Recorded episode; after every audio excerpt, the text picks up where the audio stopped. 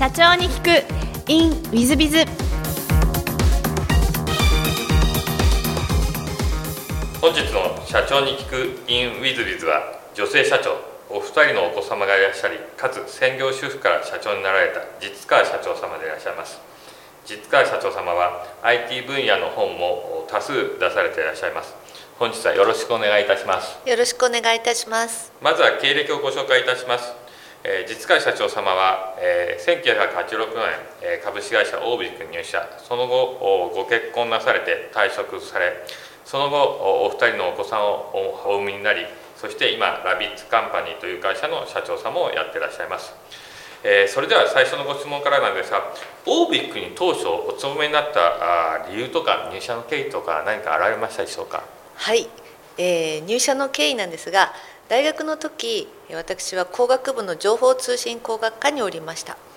でコンピューター会社に入社しようとちょっと考えていたんですけれども実は就職活動を全く真面目にしておりませんで、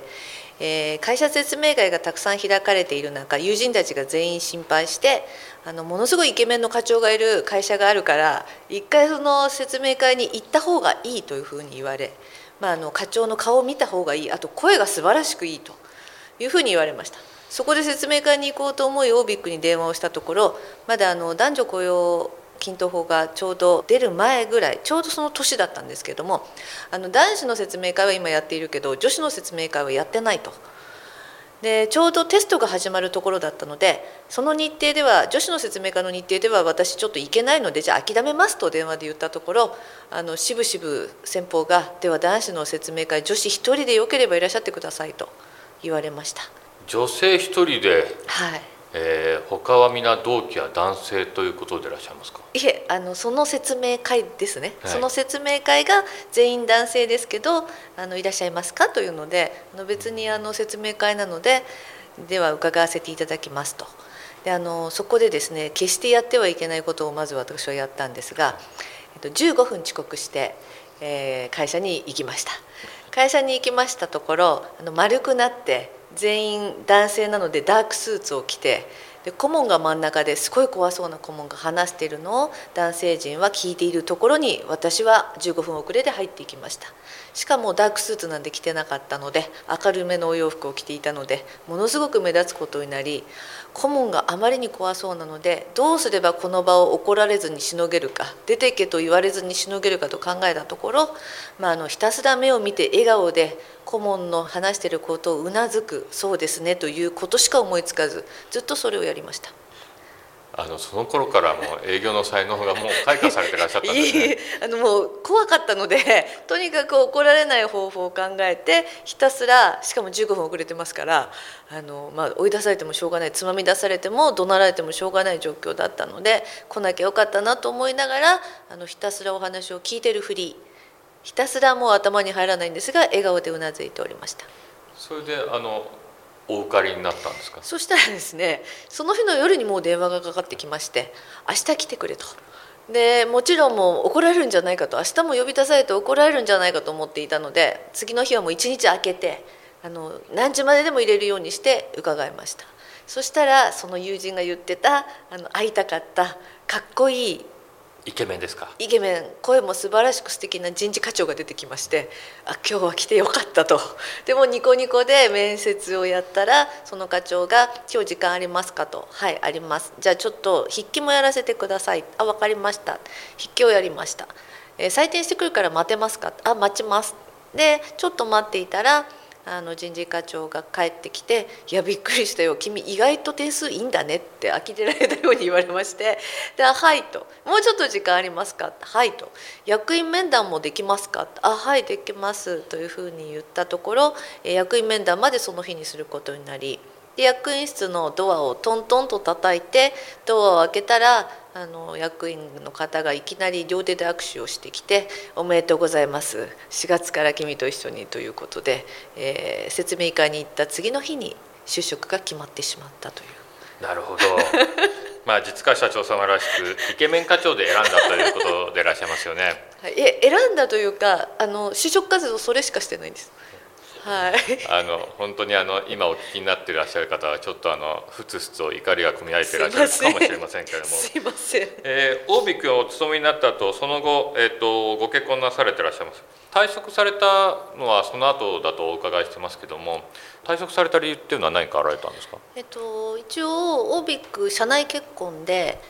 1年間一緒に社内で働いていたんですがもともと不良 OL 的な仕事をしない OL だったもので風当たりはもともと強くで結婚してやはり居づらいし迷惑をかけるのも悪いなというのもありましたしあとあのうちの父がもう絶対女は結婚したら家庭に入るという主義で育てられていたのであの専業主婦をするのが、まあ、女の幸せでそれが当たり前と思っていました。そこで、まあかちょうど1年ぐらい働いたので安易に、まあ、子供も生まれるかもしれないし仕事をこの辺で辞めよう憧れの専業主婦になってあの家事をやろうと心に決めてあの課長とかにいじめられたのもあるんですけども あの1年で、えー、一度退職することを決めました。なるほど、はい、それが今社長さんでちょっとびっくりな部分がございますけども、はいえーと、専業主婦時代はあのかなり楽しんでらっしゃった様子をお聞きしてますけども 完全にどっぷりでらっしゃったんですか、えっと、専業主婦ってすごく忙しいのかなと思ったらあの、まあ、昔は忙しかったのかもしれませんが今電化製品の発達でお米を炊くのも機械ですし洗濯するのも機械ですしものすごく時間が余ってしまってどうしていいかわからない毎日を過ごし始めました、うん、そこであの私は実はちょっとゲームが好きで当時ファミリーコンピューター時代だったと思うんですけどもお金もそんなになかったので家の中で遊べるものといえばもうゲームがバッチリだったので朝から晩までずっとゲームをしておりました。はいあの完全にどっぷりって感じ専業主婦らしい専業主婦でいらっしゃったってことですね。ありがとうございます。えーと、その後あのお二人ご出産されていらっしゃいます子育ての方は楽しんでらっしゃったんですか？えっと、子供はもともと大好きなので生まれた時からあの大人として子供を扱っていたような感じだったと思うんですがあのすごく楽しんでいたとは思います。あのお聞きしているとあのお一人目のお子様を出産されてすぐに、まあ、仕事というか会社を、はい、あれ会社を設立してるんですか？個人事業主でいらっしゃったんですか？と出産した時は個人事業主で出産する前から専門学校の非常勤講師などをやっていたので出産後授乳時間授乳をする間3時間空くので1時間で学校に行って1時間授業して1時間で帰ってくれば授乳時間に間に合う。という感覚で最初は一コマから仕事を復帰させました。なるほど。じゃあもう生まれてすぐ仕事を始めた感じ三四か月ですかねその早いですね。はい6月に読んで9月からは行っていたような気がしますね、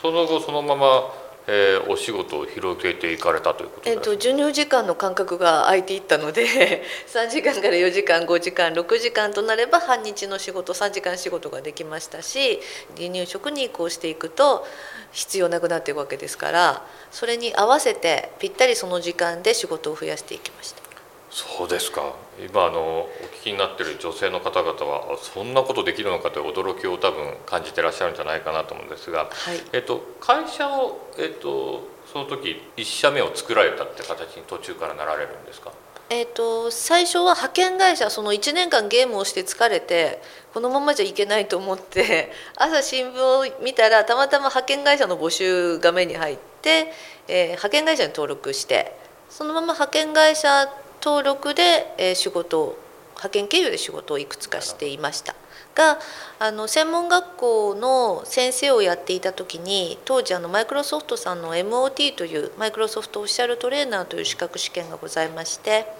この資格試験受かったら就職できるよと学生たちに言って、え頑張ってあの本当は学生が受からない試験なんですけれども学生たちに試験を受けさせてました。その時一人の生徒がすごく頑張って MOT 合格したんですがあの私が言っていた就職できるはずのことが就職できないという事実。すごくいい子だったのに就職できない。専門学校卒というだけでここまで就職できないのかということにすごい私がショックを受けまして。ただあまりにちゃんとしたあの仕事もできそうな子だったので私は嘘つきになりたくないという理由だけで実はその時会社を作りその子を雇いました。それが1個目の、えー、有限会社ラビッツスタッフという会社です。あそうでらっしゃる。はい。はあ面白い経緯ですね、はい。まあ大変あのえー、教え子にも愛があるということをあのお示しいただきたいと思いますけどその後あの第2子をご出産されていらっしゃいますけども、はい。その時には一旦会社を畳まれてらっしゃるんですか？いええー第2子を出産する時あの女性はいい加減だとか仕事が女性の方が信用できないとかってまだよく言われている時代だったのであのこんなことで自分が妊娠したとか出産するから仕事をこうおろそかにするっていうイメージをみんなにこう植え付けたくなくてえ実は誰一人にも妊娠したことを告げず仕事を続けていました。いやあのバレないものなんでしょうか？えっとですね、打ち合わせに行ったらバレちゃうじゃないですか、はい。なので忙しいので打ち合わせができないという形にしてで講習会はあのうちの社員たちに行かせて私は人前に出ないようにして打ち合わせすべてあの電話とかですねさせていただきましたね。2回とも7ヶ月ぐらいまではあの前に立っていてもバレませんでした。ほう。まあこれもあの女性の方々からするとあそんなこともできるんだという 驚きでございますけども。そうですね。ただそこで隠したのであの誰もいたわってくれなかったため、えー出産した病院で出産した次の日から社員はあの病室に来てもらってあの病室でもうガンガン仕事をしていたのを覚えております。すごいですね、えー出産してすぐ仕事ができるもんなんだということをですね 証明していただいてまいやすけども。いやいけないとは思うんですけど、はい。えーでご出産後おまあいろいろあられたと思うんですが、はい。その後はえっ、と一旦またその会社辞められてらっしゃるんですよね。そうですね出産して2年後ぐらいだったと思うんですけどもあのまあ表向きは下の子が幼稚園上の子が小学校に入るタイミングで送り迎えの限界とそれから学校行事に行ってあげたいのであの専門学校の講師とかやってると全て休校にしなくてはいけなくてこれがあの予定が出るのが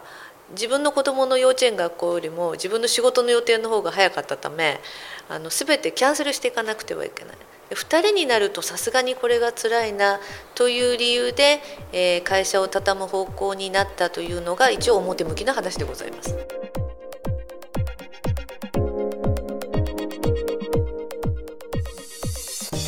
最後までお聞きいただきまして誠にありがとうございました